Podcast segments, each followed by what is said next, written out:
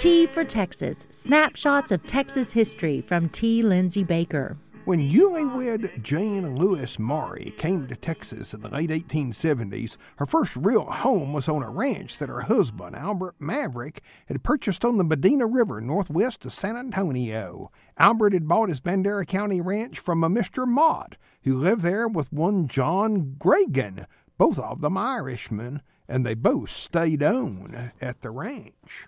Being the lone female and feeling responsible for caring for her husband and the other men on the ranch, Miz Maverick found herself nearly hopeless. Coming to her rescue was Missus Annie E. Brown, who lived in the vicinity and who became a housekeeper. As Miz Maverick recalled, she came over and saved our lives.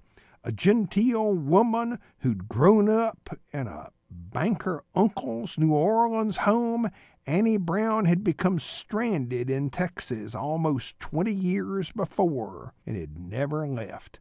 As a remembrance of her happy girlhood, she always carried with her a special feather bed as proof of better times.